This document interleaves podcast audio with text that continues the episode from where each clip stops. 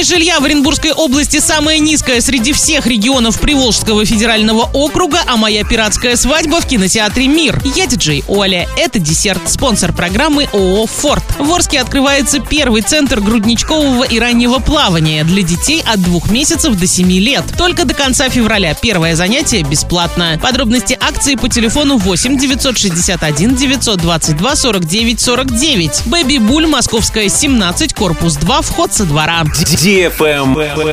News. Стоимость жилья в Оренбургской области самая низкая среди всех регионов Приволжского федерального округа. При этом в регионе за год средняя цена на новое жилье возросла на 23%, а на вторичное на 9%. Средняя стоимость нового жилья в Оренбургской области в четвертом квартале 2022 года составила 61 631 рубль за один квадратный метр. Средняя цена одного квадратного метра на вторичном рынке жилья в четвертом квартале 2022 года 44 024 рубля. Самая высокая стоимость первичного жилья в Татарстане 134 тысячи, в Нижегородской области 123 и в Башкортостане 113 тысяч рублей. Аналогичная ситуация и по стоимости вторичного жилья Татарстан 132 тысячи, Нижегородская область 102 и Башкортостан 86 тысяч. Стоимость жилья в Оренбургской области очень различается от того, в каком муниципалитете продается это недвижимое имущество. К примеру, в Оренбурге средняя стоимость жилья на вторичном рынке порядка 68 тысяч рублей, а в Новотроицке и районе 20 тысяч рублей за квадратный метр.